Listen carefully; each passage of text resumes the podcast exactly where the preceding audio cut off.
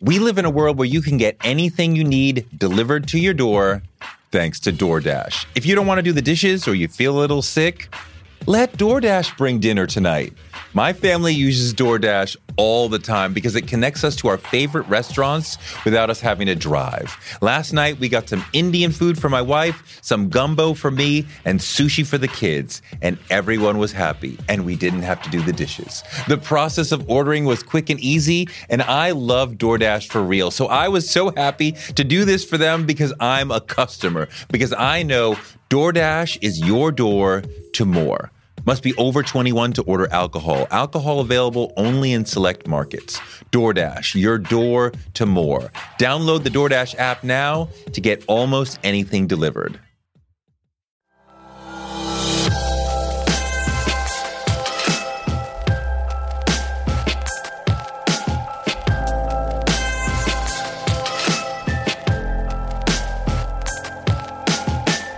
Miles Davis was the most unique human being I'd ever been around or have ever been around in my life. One thing I tell you about Miles, whatever he told you, that's what he meant. You know, if yes was yes, no was really no. But one the lessons that I learned from from our conversations was like he would tell me things about the utilization of space. Like don't play all the time, lay out. Let the music breathe. What you don't play is more important than what you play. When you cross a bridge, burn it. So you can't even go back to something old. And that was his, his quest was always pressing the boundaries. Uh, one day I was laughing. I said, man, well, you know, you, you play like you don't have a, a rear, rear view mirror. He said, yeah, I don't want to see where I've passed. You know what I mean? Got to keep going forward. Don't look back. And, that, and I think I tried to do that as I moved out of like avant-garde jazz uh, and through my uh, pop and, and R&B and funk career always know what time it is and when it's time to change. James Mtume is a legendary musician who played with Miles Davis and created Juicy Fruit, the basis of Biggie's Juicy, and so much more. He's got a lot of great stories and incredible insight from a life in music. It's James Mtume on Toure Show.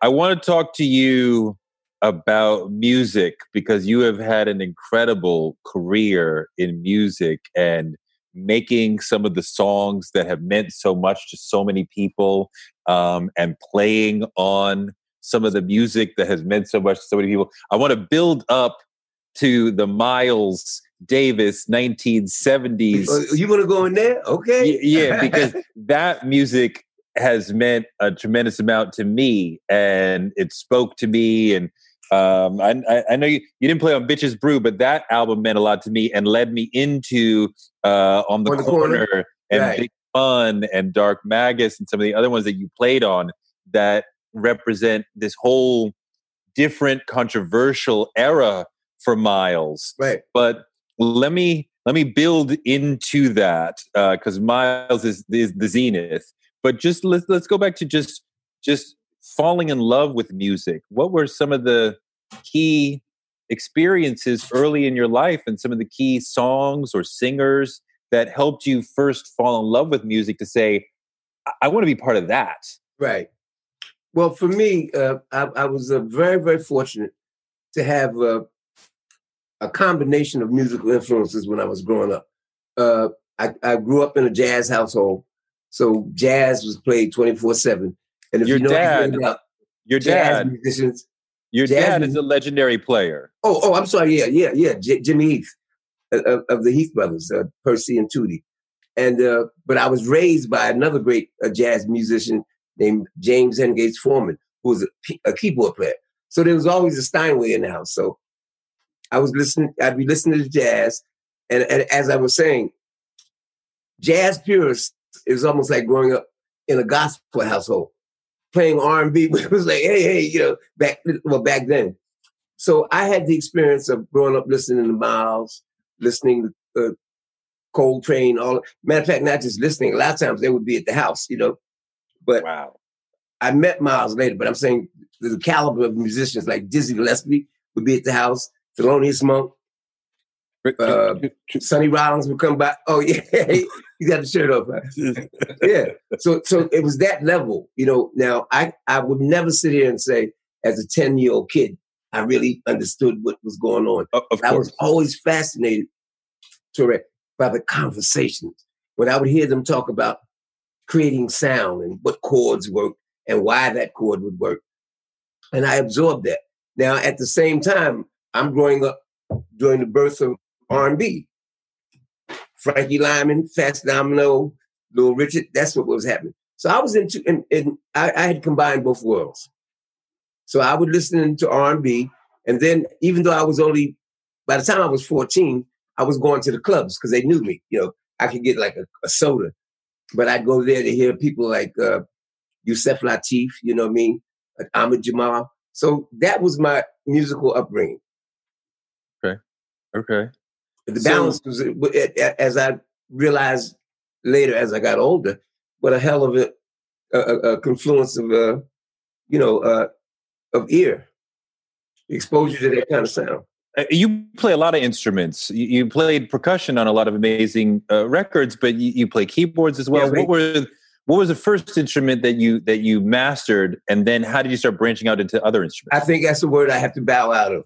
Uh, Come on now. I, I never ma- I never mastered, but the first instrument that I became somewhat accomplished on is, is the keyboards, the, the piano, and uh, then I moved towards the percussion.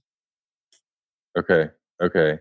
Do they do they inform each other? Because they seem to me to be Excellent different. Question. No, no. Actually, they're more the same than they are separate. The piano is actually uh, listed as a percussive instrument. Okay. If you look up what, what like you have reeds, you have brass. The piano is considered a percussive instrument. So for me, why it was advantageous because because I played piano, I always heard melody and chords. And then when I played the congas, I transposed that. I tuned my drums so I could play different chords with the rhythm. So I always heard rhythm and melody at the same time, which was a, a gift that I was very fortunate to acquire. We live in a world where you can get anything you need delivered to your door thanks to DoorDash. If you don't want to do the dishes or you feel a little sick, let DoorDash bring dinner tonight. My family uses DoorDash all the time because it connects us to our favorite restaurants without us having to drive. Last night, we got some Indian food for my wife, some gumbo for me, and sushi for the kids, and everyone was happy, and we didn't have to do the dishes. The process of ordering was quick and easy, and I love DoorDash for real. So I was so happy to do this for them because I'm a customer, because I know DoorDash is your door to more. Must be over 21 to order alcohol. Alcohol available only in select markets. DoorDash, your door to more. Download the DoorDash app now to get almost anything delivered. One of the people who helped inspire me to want to be in broadcasting is Oprah Winfrey. She's an inspiration for so many of us, but her daytime talk show was so incredible and it told me that you could be black and authentic and real on TV. And that made me want to do it too. Black Stories, Black Truths is NPR's new collection that's a celebration of blackness. Each of NPR's black voices are as direct, varied, distinct, and nuanced as the black experience itself. In the Black Stories, Black Truths collection, you'll hear stories of joy, resilience, empowerment, and how to create world shifting things out of struggle. Every episode is a living account of what it means to be Black today, told from a unique Black perspective. Black perspectives that haven't always been centered in the telling of America's story, but now they are the story. On NPR's Black Stories, Black Truths, you'll find a collection of some of NPR's best podcast episodes celebrating the Black experience. Hear a feed of episodes from across NPR's podcast that center Black voices. Turn on NPR today and hear a range of voices as varied, as nuanced, and as Black as we are. Stories should never be about us without us. Listen now to Black Stories, Black Truths from NPR, wherever you get your podcasts.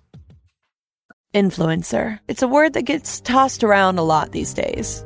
There is a woman who went the distance, who broke ground as the first true influencer by living a remarkable life. Her name, Elizabeth Taylor. I'm Katy Perry. This is the story of the original influencer. This is Elizabeth the First. Elizabeth the First, the podcast, wherever you listen. I mean, I know when I went to Africa and I saw drum circles and I see people playing uh, uh, uh, the, the djembes and making different tones out Absolutely. of them. Absolutely. That there is tremendous melody within rhythm, right? Absolutely, absolutely. So when you when you take, you know, because I'm dealing with melody in songs and chord structure with the piano, like as I said earlier, transposing that to a rhythm, you can hear it's like the totality of, of, of what's going on around. you. So, um, in terms of the chronology of your career, I may end up going backwards, but I want to lead up to Miles, but go into some of the songs that people uh, know you for, Yes, sir. or, or may not realize that they know you for, but they know.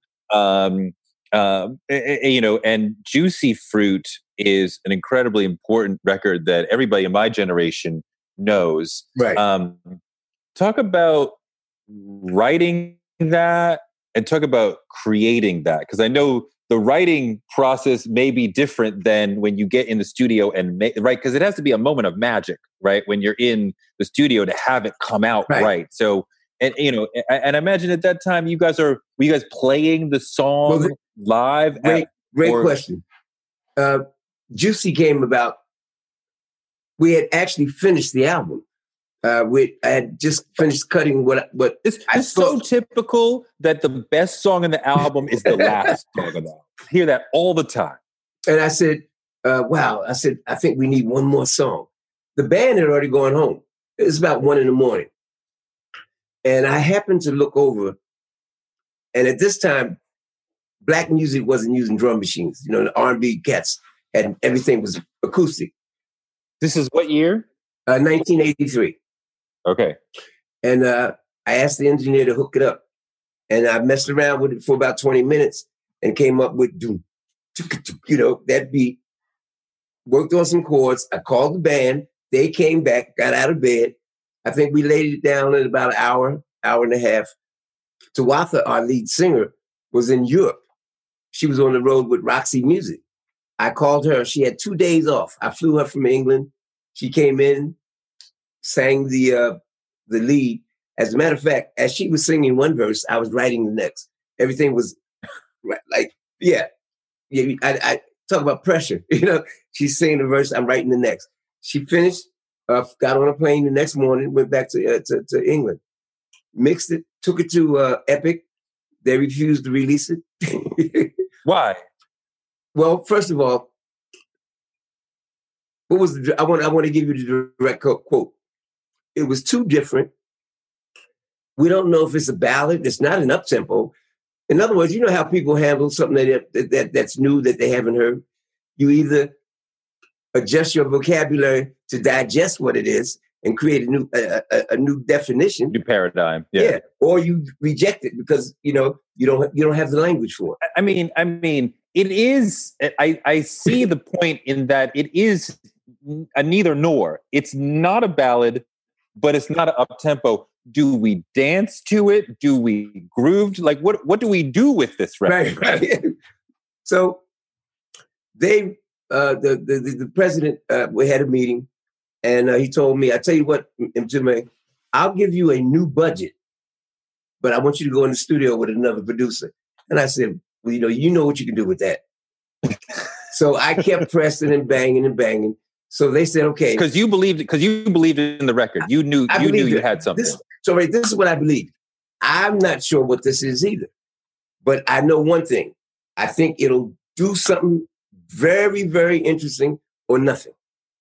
I knew it was it wasn't a record that you could be either or about. You know, You hear that, you love record, it or like it, right. or you or you dismiss it, and then that's the advantage of something being different, you know. And uh, so they said, okay, to keep me quiet, we're only going to release it. We will release it, but only for Quiet Storm uh, formats. You know, at twelve o'clock at night. but it's After good for Quiet week- Storm. Right, but not for daytime. You know, plus at that time, uh, the, the lyric, you can lick me everywhere, that was so risque. I mean, it's nothing now, you know, but back then, Right, right. you know, they were like, look, the language and the, we don't, we don't know what this is at all. We don't, the, the words, the, the, the, the tempo. So we're going to just release the record. Quiet, Quiet Storm. After one week, they were getting so many calls from black radio that they were forced to release it, you know, for day, daytime play also. And uh, that's how the, the record was birthed. It was it I was mean- rejected. the the the keyboard line on that record is really fruitful and it really sucks you in right talk about that line because it kind of and like the the the LinnDrum the bass line is very consistent but the keyboard line kind of floats around a little bit Here's how I use. Uh, uh, actually, that's a very astute observation. I was dealing with uh, at that time developing what I call neo minimalism, like okay taking less instruments, but mixing them and placing them so they sounded really huge. Because on Juicy Fruit is only like like four instruments, but it just sounds so big. Uh, the bass line, there's the not- LinnDrum there's a keyboard. you got the guitar, Yeah. Uh, you got the bass. Yeah. What else? and then the keyboard and then the singer that's just that yeah, that's, yeah, that's it. Yeah. I mean, a, a- couple of different kinds of synth sounds, you know, in the keyboard, but they're Sure. basically a keyboard, you know. Yeah. Uh, what was that, man? Oh, oh, the bass line.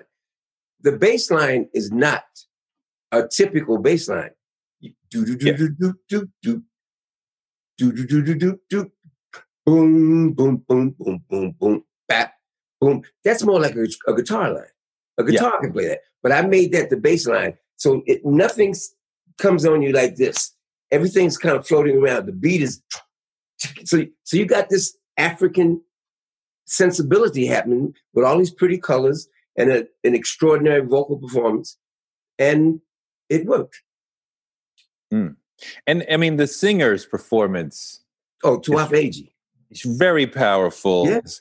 and without like trying to knock you down you know she comes in like an instrument rather than dominating like a singer Exactly. and you know but then when she comes back here i am i mean like she gets big you know but then the chorus kind of like that you know juicy like kind of comes right, down right, right. as opposed to most songs are the other way the chorus is bigger um i mean talk about about how you co- did you you coached her through the performance you wanted Well, when I, I, I don't, I've never used the word coach. Any singer I work with, uh, I explain what we're shooting for, and then this is well, this is very important to me as a, as a producer because I've worked with so many singers.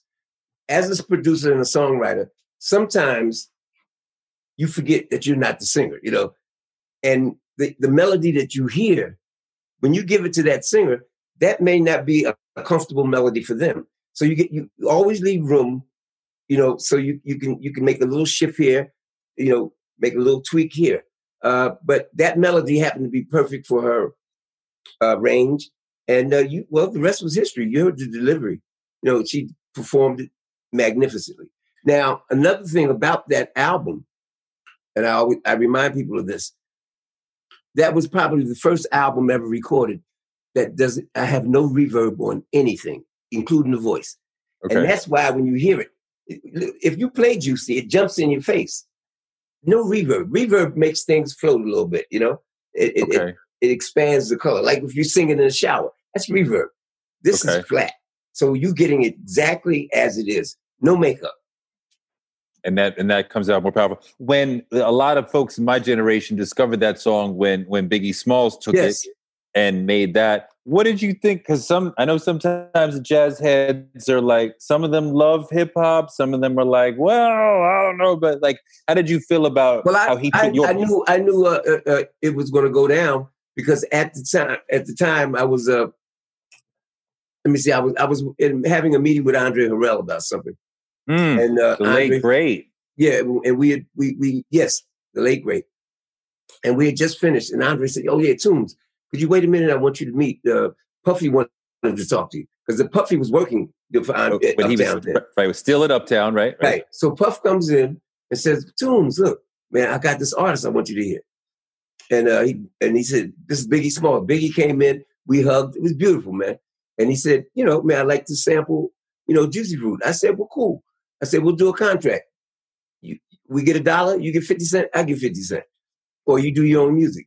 And uh, I would say it's the easiest deal I ever did. Ever So did. you, so you got half of that record? Is the Pope Catholic? yeah. I mean, see, my position on it was this. It's like if I take your rap and put it on my song, Yeah, that's yeah. not our song. That's not my song anymore. It's our song. So once Biggie's going to sing on that track, and and they didn't do anything different to the track. I mean, if they had made some kind of changes, uh, like my son uh, uh, does the clearances, uh, we we judge what the worth of the song based on how much of the beat or how much of the song a, a rapper uses. But in that case, it was the straight up, you know, track. So you did pretty good on that record, huh? Yeah, we did all right. We did all right. what happened with Wrigley's gum? oh, ho, ho, ho. man, I, that's why I don't like talking to you, man. Well, once the record hit, you know, I get a call.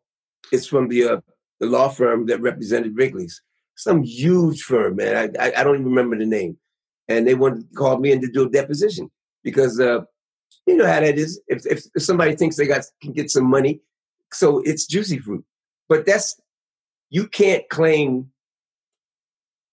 If I had made reference to gum, then they could they could go there. But there's no reference to gum. And uh, the funny Fruit part is- I Fruit is juicy.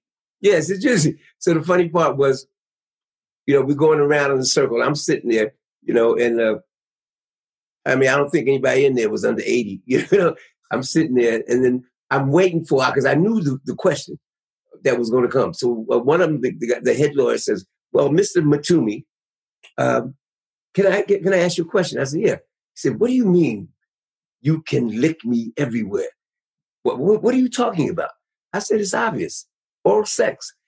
The whole room said, you know, everybody turned red except me. I was I was the only black guy there, and uh, that was the end of the deposition. They they were just trying to feel some kind of way I would make a reference to chewing or something else.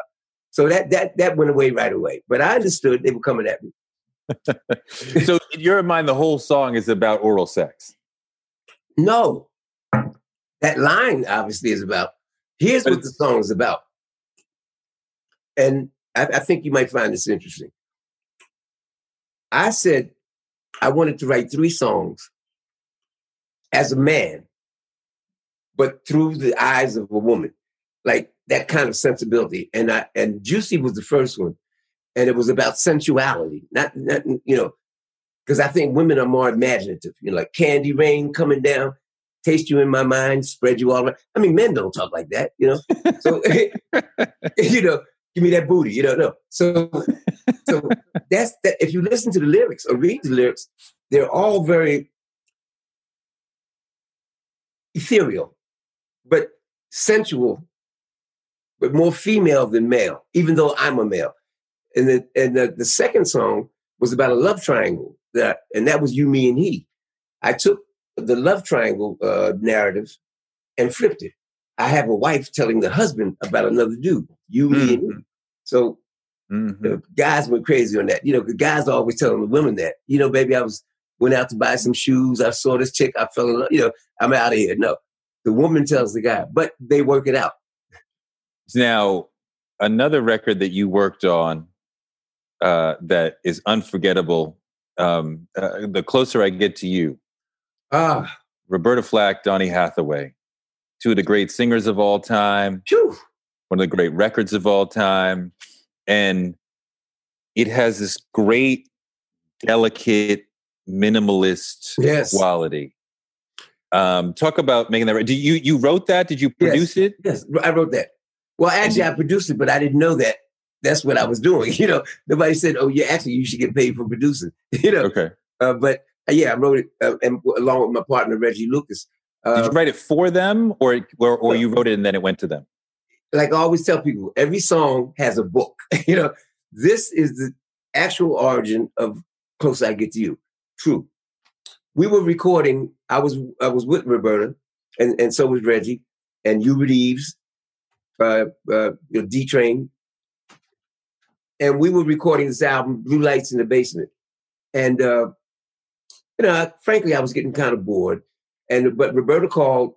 Uh, a break for dinner. Everybody was leaving. I told Reggie, stay here. I got something uh, I, I, I've been working on. Let's finish it. So I went into the piano, sat down, you know, boom, dee dee dee doo dee, dee dee dee dee. We put the B section in over and over again.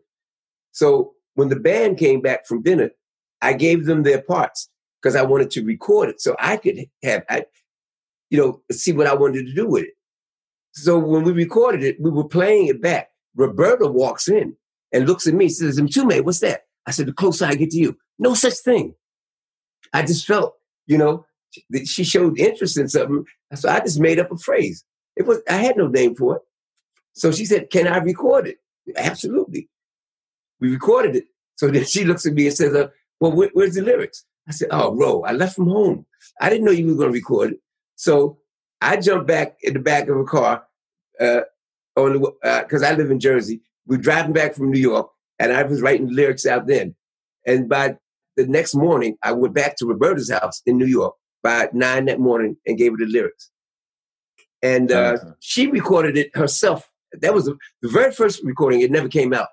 She recorded it and she played it for me. And I said, you know, Roberta, it's cool, but you know what I think would be interesting?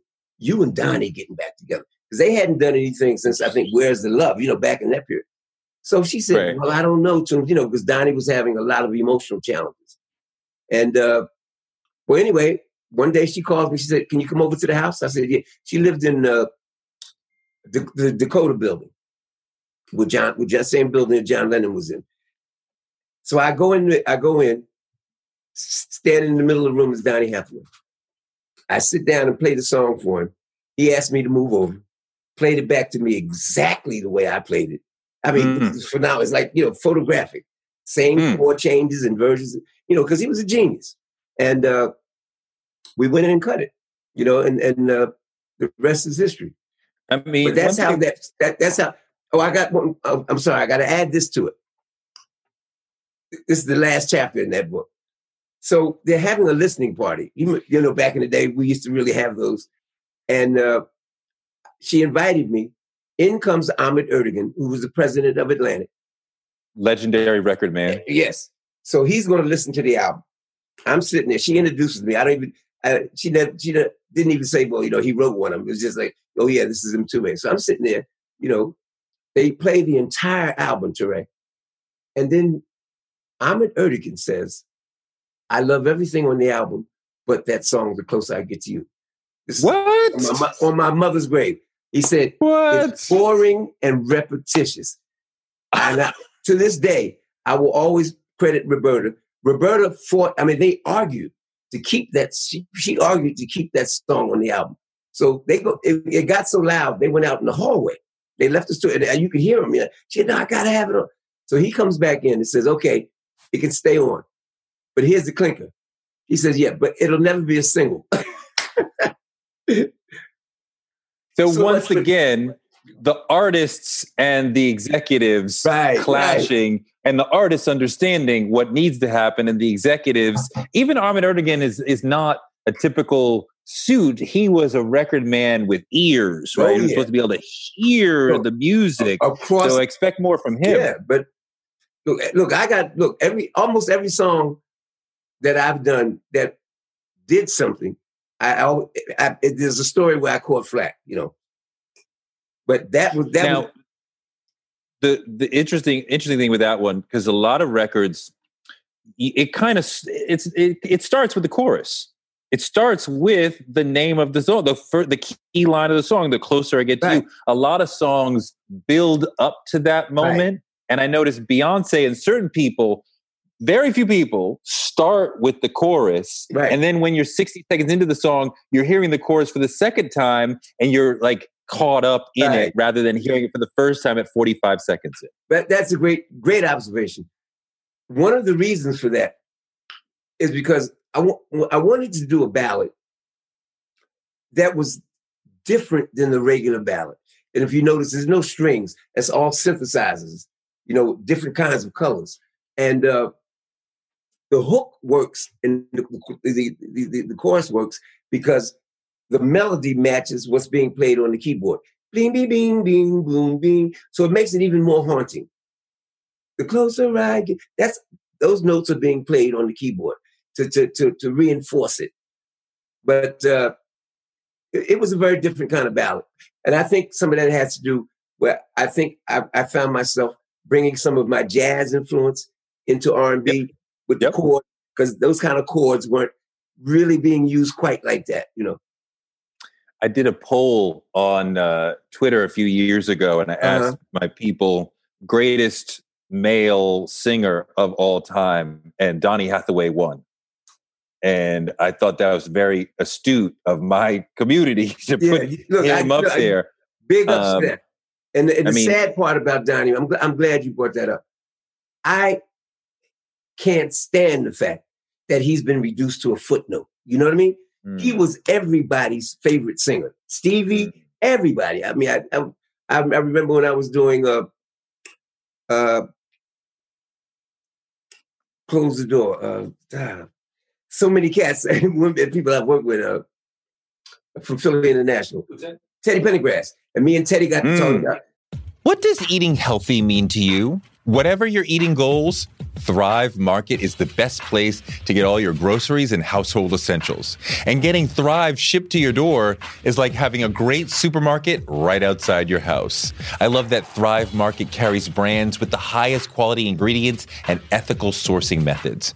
Whether you're looking for organic kid snacks or low sugar alternatives or gluten free essentials, Thrive Market's got it, and their site lets you curate your shopping experience quickly. And as a Thrive member, I save on every order, usually about 30%, which of course I love. And when you join, you help a family in need with the membership matching program. Join in on the savings with Thrive Market today and get 30% off your first order plus a $60 gift for free. Go to thrivemarket.com slash Toure for 30% off your first order plus that free $60 gift. That's Thrive, T H R I V E, market.com slash Toure. Thrivemarket.com slash Toure.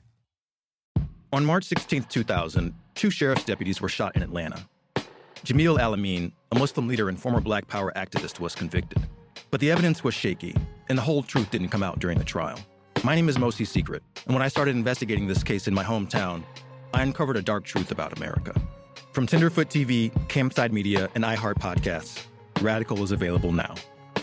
Listen to the new podcast, Radical, for free on the iHeartRadio app or wherever you get your podcasts. you know, talking about Donny, and he was like, "Ah, I remember my conversations with Stevie, Don, Donny, everybody." But what's been done on Donny? I mean, I haven't seen a good documentary on him. You know, so he, he's been pushed aside, but he was everybody's singer, and nobody You sounds lay- like that, but his daughter. I mean, you're laying oddly down enough. You're laying down a challenge because there's you know I'm, I'm, feeling you. So uh, uh, I want to go through one more classic record before we get to Miles because I you could you could talk 30 minutes on each record, which I love. I love. I love. Um, uh, Stephanie Mills, one of the great singers of her era, Yes. never knew love like this before. yes, You know, one of the great, great songs of that era. You Well, wrote that. Thank you very much. Yes, You produced that. yes. By that I mean- time, I was producing. I mean, I knew what it was. You know, when you first getting in the game, remember I started off as a musician. Then I'm a band. I'm a I'm a band member with Roberta. Now I'm starting to write. I didn't know what producing was, even though I was doing it. You know, so by the time Step the Stephanie Mills project came out, came uh, was presented to me. The first album was uh, "What You Gonna Do with My Loving," and uh, Mm. Never Knew Love was the second album, but that was that was a production. Yeah. So talk about making that record, and I was wonder if when you have a talent the level of Stephanie, it becomes like just get out of her way because she can she Yeah. you know she she can dunk on everybody because the voice, the quality of the sound, To she's this day. extraordinary. to this day. You know, she still sings all those songs in the same key live. Mm. Well, let me let, let me say this. Uh, when I when Stephanie Stephanie was a challenge, and and and not musically. The first thing uh, uh, when uh, we met, and I was talking to her about the kinds of songs that I thought we could shape, because Stephanie had done an album before. What you gonna do with my lovely? Most people don't know that, and it was written and produced by two of my heroes, Burt Bacharach and Hal David Mm. and it bombed. But I had to figure out what am I going to do? You know, uh, uh, that's going to be different. So I realized that when I listened to the album they did, it, I think it was on Motown. They wrote and produced her like she was Dionne, and Stephanie is not Dionne. Mm. Stephanie is her soul is church. Dionne Warwick. Yeah, Dionne Warwick, yes. Yeah. And you know, because Bacharach and David did all of her stuff, and so when they got Stephanie, they, they, it, it, it was all like they had a mold, they had a formula, but she didn't fit in that formula. So when we started writing, I said, "Oh, this this is what we can this is what we can find out." And then Stephanie told me when we met, she said, "Um, too, May, uh, I love the ideas, but I, I'm telling you now, I can't sing any songs about love because she was a devout. Uh, I think uh, I forgot what, what what religion she was dealing with, but she couldn't sing anything about love. So I pulled out a, a billboard and gave it opened up the top 100. I said, "Show me five songs there that aren't about love in the top 100." Right. And she looked at me and she said, "Oh, I get your point." And uh, so then, you know, the rest again it was history. We cut "What You Gonna Do with My Loving," and uh, that had another song that blew up in the clubs because the clubs were starting to get big then. Uh, Put your body in It. Um, okay. So we got about a half hour left. It's not enough time. It's not enough time because I want to hear. Or maybe I'm talking too much. About, No, not at all. Not at all. Bring the bring the funk. I want to hear all the smoke, all the stories, all the insight. Because Miles Davis in the early '70s was on his third time reinventing music. You were right there, I part but- of On the Corner, Big Fun, Dark Magus, other albums that are part of the that 70s period that is controversial. yeah. Some people don't like that stuff. Some people do love it. I love it. What what was he trying to do in that period? Well, I can tell you what he was shooting for. I mean, because we, you know, well, first of all, we were very close. I was with him for five years. But in, in addition to that, not only was he my mentor, but also it was like uh, a father son kind of thing, you know? And, uh, How much older was he? You know, I, I, think I was 23. Miles was 40 something, you know? Okay. So when I- yeah, I yeah. paternal, yeah. Yeah. Yeah.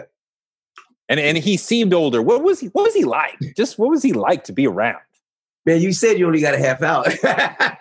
Miles Davis was the most unique human being I'd ever been around or have ever been around in my life. One thing I tell you about Miles, whatever he told you, that's what he meant. You know, if yes was yes, no was really no. But one the lessons that I learned from from our conversations was like he would tell me things about the utilization of space.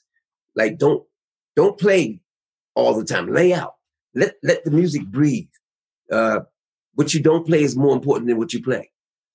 When you cross a bridge, burn it. So you can't even go back to something old. And that was his, his quest was always pressing the boundaries. Uh, one day I was laughing. I said, man, well, you know, you, you play like you don't have a, a rear, view- rear view mirror. He said, yeah, I don't want to see where I've passed. You know what I mean? Got to keep going forward. Don't look back. And, that, and I think I tried to do that as I moved out of like avant-garde jazz uh, through my uh, pop and, and R&B and funk career. Always know what time it is and when it's time to change. See, people get stuck in this quicksand of sameness. You know, you come, you go, same thing. I can hear, I heard this 10 years ago. I buy your new album. It sounds like the old album in a new package. But always move forward. And what he was shooting for was this combination of, of musicians that could bring forth this new equation. that required people rethinking. I'll give you a story. We played uh, the first time we, that band was seen live was at Lincoln Center, and I remember I was in this dressing room when this uh, uh, quote unquote jazz critic came in, and he was like, "Oh, Miles, Miles, man, I've been with you every time you change. I, I was there with you." He said, "Man, but I just don't know where you're at right now." And Miles looked at him, and this he said, "So what the fuck am I supposed to do? Wait for you to get here?" I mean, which, which, makes perfect sense, right? When, when you tell me, if you're not, if you're not, if you can't get to where I'm at, I can't wait for you. Uh, huh. uh, huh. so so so so what was he trying to do in that early 70s period? Because he he changed to something electric, more rhythmic, you know, totally different than the jazz that we had loved of him in the 60s. What was he trying to do? He was trying to forge a music. That's a great question. I don't know if this is a great answer, but this is the true answer.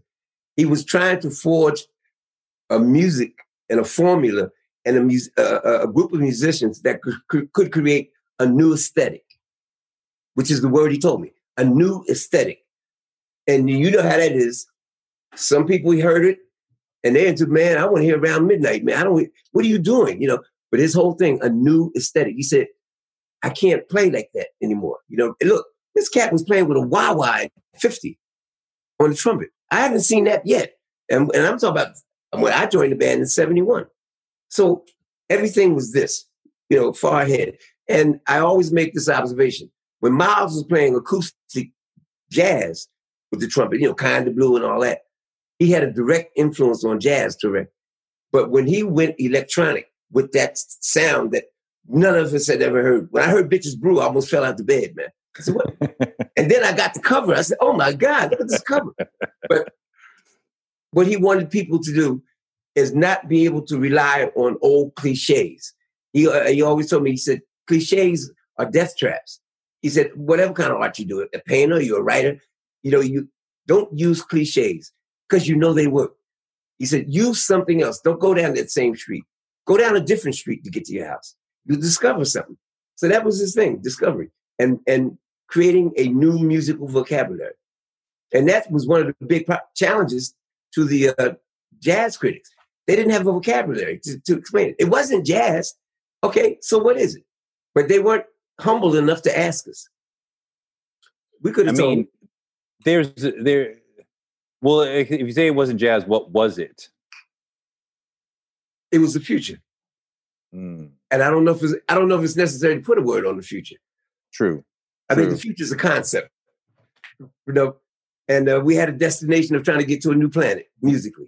I mean, there's a fearlessness because you Oh, see a man. lot of a lot of artists. You know, people like this. You could keep doing that and keep getting paid, and you just try out something new. They might not like it, and a lot of people didn't like it. Oh, oh man, we got castigated, man. it, the funniest thing to me now, and I always say I thank God for YouTube because when YouTube came along, young people had a chance to see that band. Because you know, there's tons of clips of that band now on YouTube, and I, I would read the comments just out of my own curiosity when when the young people would say, "What were those critics talking about?" This wasn't nothing, you know. And then I ultimately debated. I don't know if you saw it on YouTube. Uh, Stanley Crouch on the Electric Period of Miles, you know, and uh, I, as I say, I gave him an elec electric spanking, you know. Uh, you know, it, it was all these guys that didn't have a reference. And because they didn't have a reference and didn't have the humility to ask what we were trying to do, they put their own thing on it and they wanted to dismiss it. But the truth is that music now is more powerful now than it was then because younger people get it. That electric period of miles programmatically influenced all music. I talked to Dave Matthews. He said, Man, when I heard on the corner, I said, It's a new world.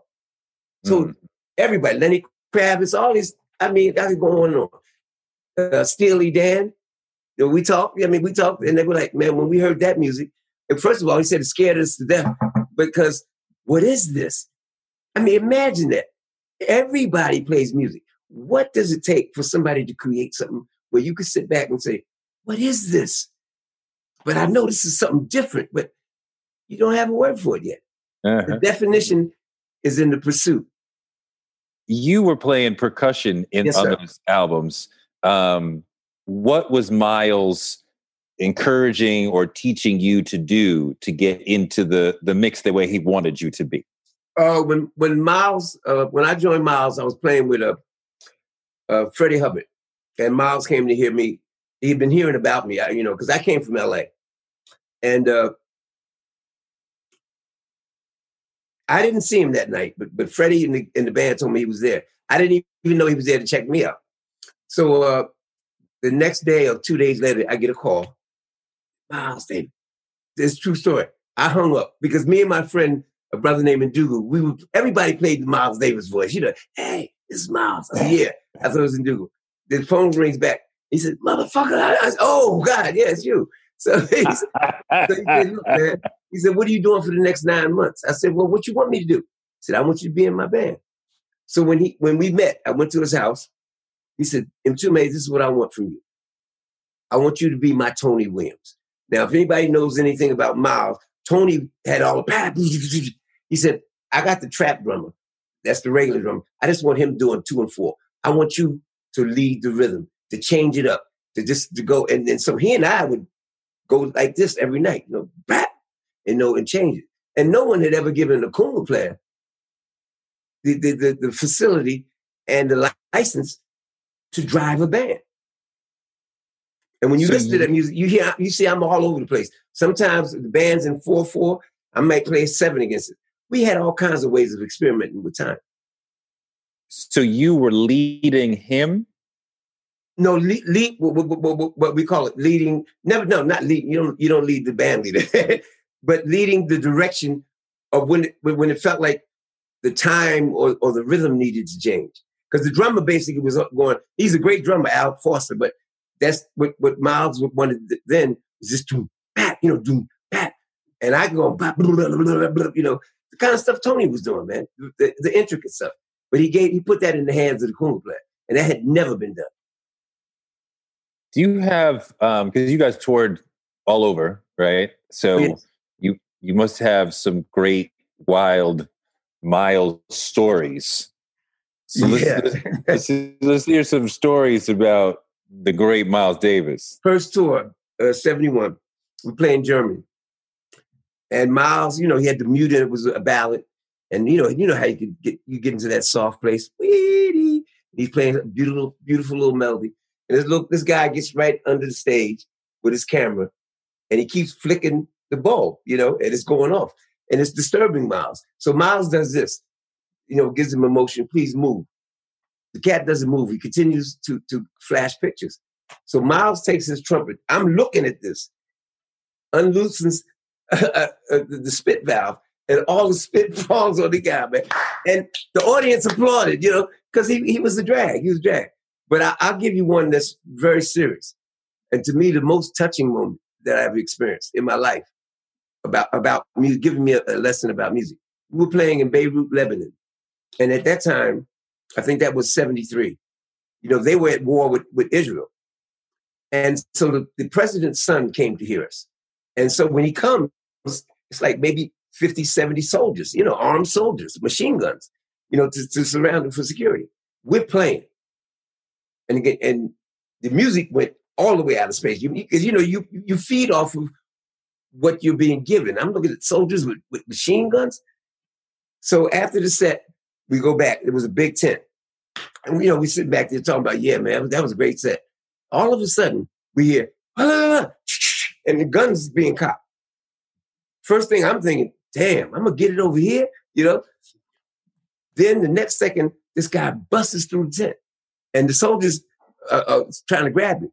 He runs to Miles. Miles is sitting in a chair. He falls on his knees to it, grabs his legs. He said, "Now I can die." And look, I'm like, "What is?" This? Now I'm thinking, "Is this cat got a bomb?" And he starts crying. He said, "Man, your music saved my life." He said, I walked 50 miles to come to this concert. Now I can die. And look, wasn't a dry in the tent, man. And even Miles had a little waterfall, you know. And that's when I realized you never know who your music is touching, man.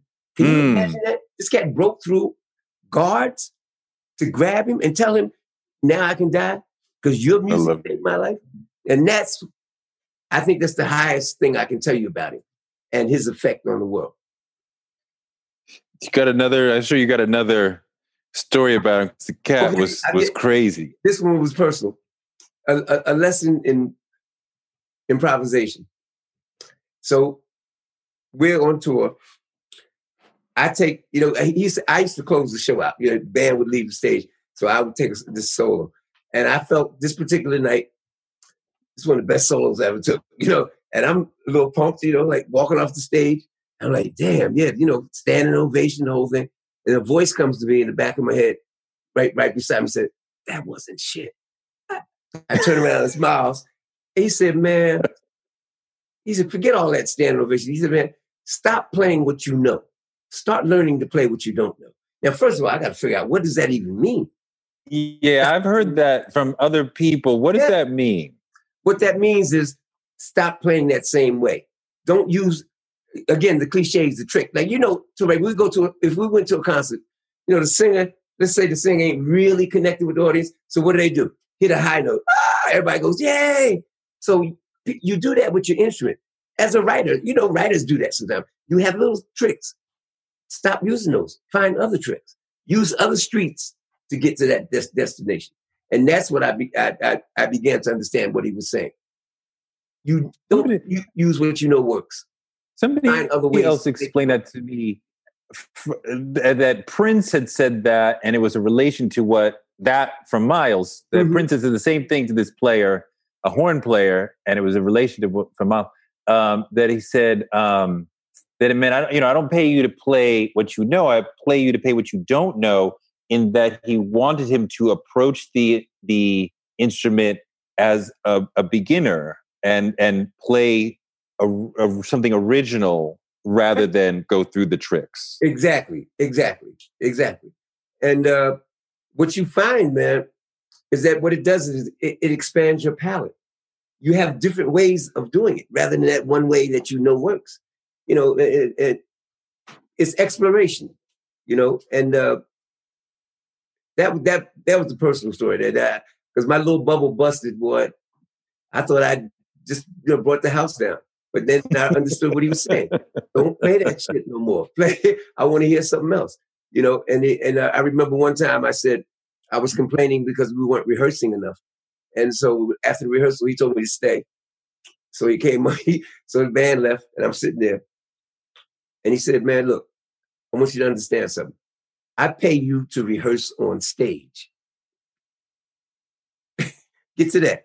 So, I pay so, you so rehearse. I'm not, in other words, I don't want to over rehearse. I don't want to overcook the meal. That's what he was telling me. Like, just get the structure.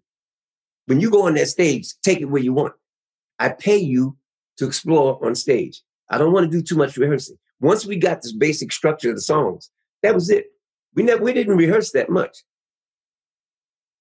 you didn't rehearse that much. So, um, And um, nobody who ever played with Miles, they'll all tell you that. Herbie Hancock, they'll, they never rehearsed that much. He didn't believe in that. He believes in get, getting the structure and then you fill it with your own imagination. Here's your canvas. Now you paint. So, yeah, I mean, like, is this so? This is a guy, he didn't want to rehearse himself too much, right? Like, just even was like, he, he wanted to under rehearse so that he could be fresh. Quote unquote, what he told me. I don't want to overcook the meal. And and and that reference was if I keep rehearsing it, then you'll you you'll start playing those cliches again. You know what I mean?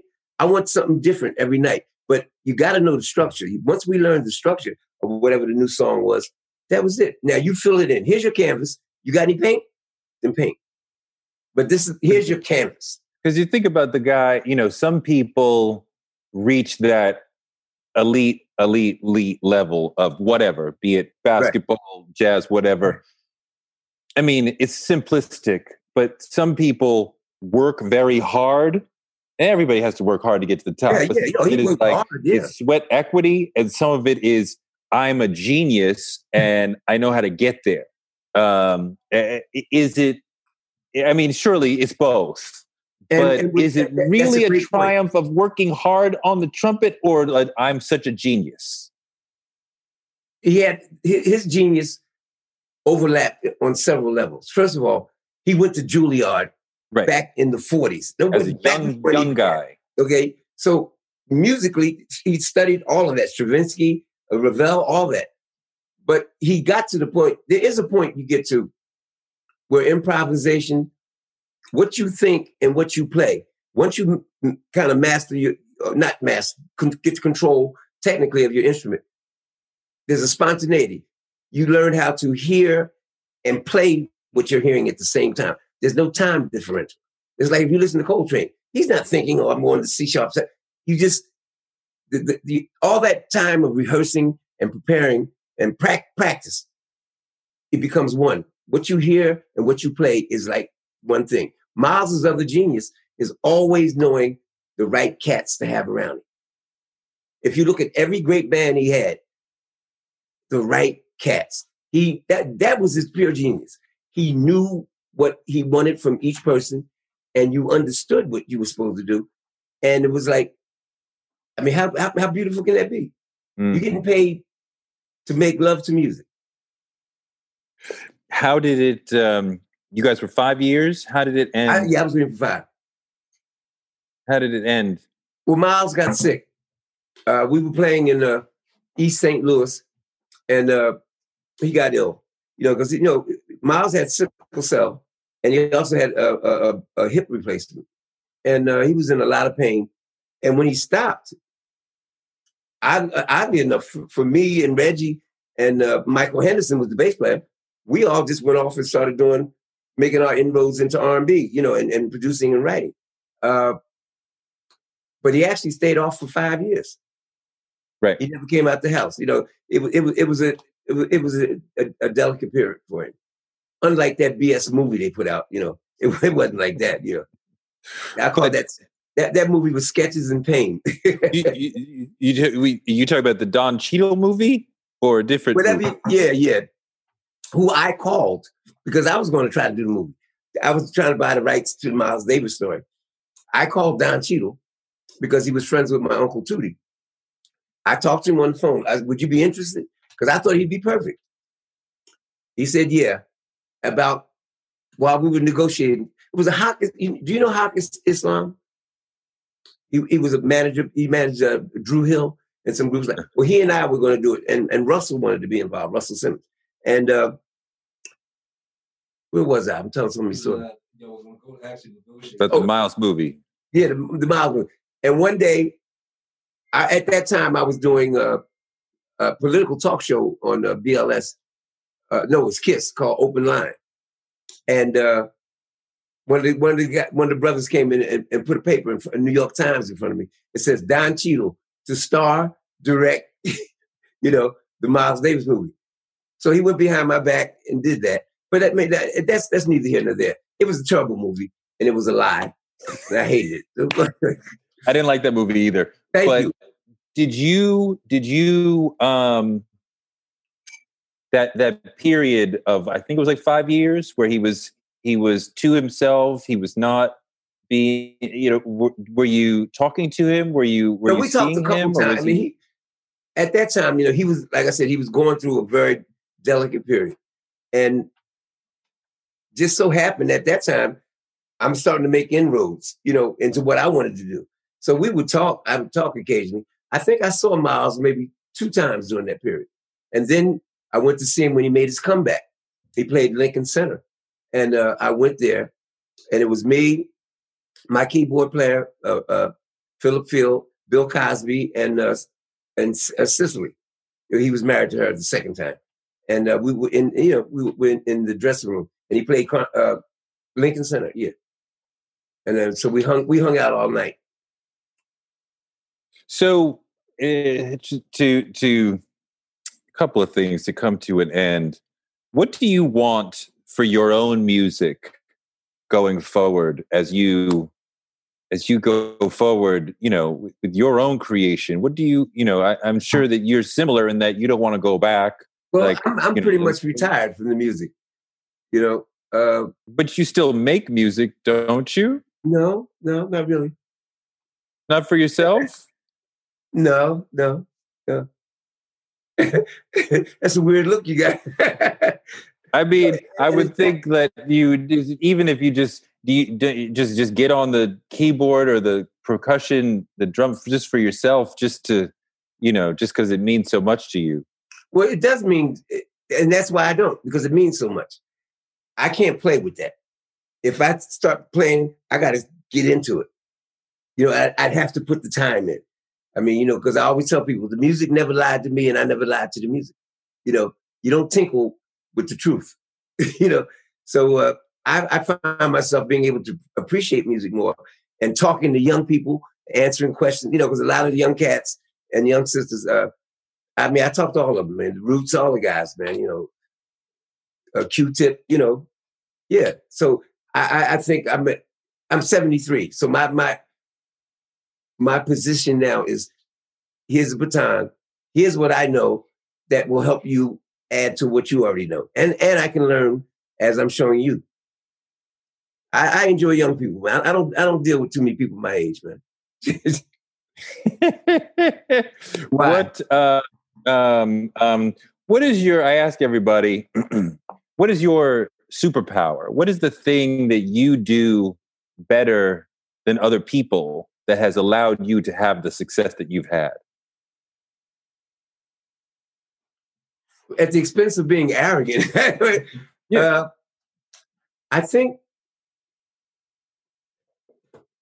I understand the difference between appearance and appearance. Now, what do I mean by that?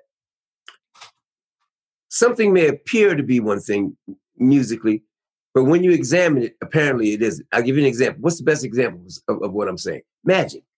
You see a person doing a magic trick. He pulls a rabbit out of the hat, right?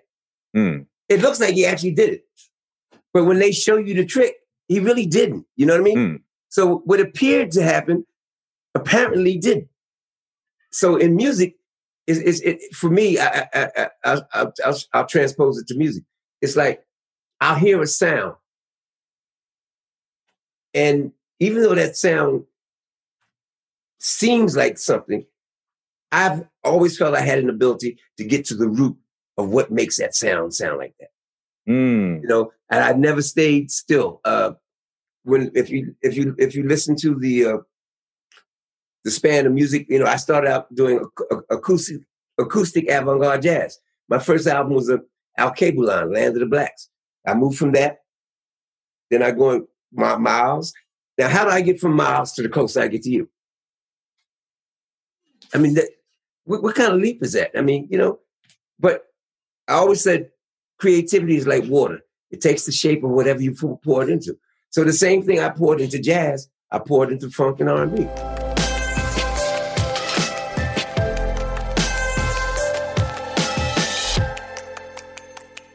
Thanks so much to James for a great interview, and thanks to you for listening.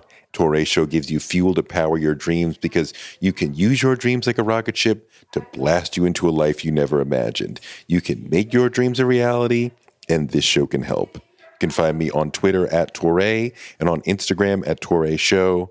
Touré Show is written by me, Touré, and produced by Jackie Garfano. Our editor is Ryan Woodhull. Our photographers are Chuck Marcus and Shanta Covington. Our booker is Claudia Jean. And we're distributed by DCP Entertainment. And we will be back on Wednesday and on Friday with more amazing guests because the man can't shut us down.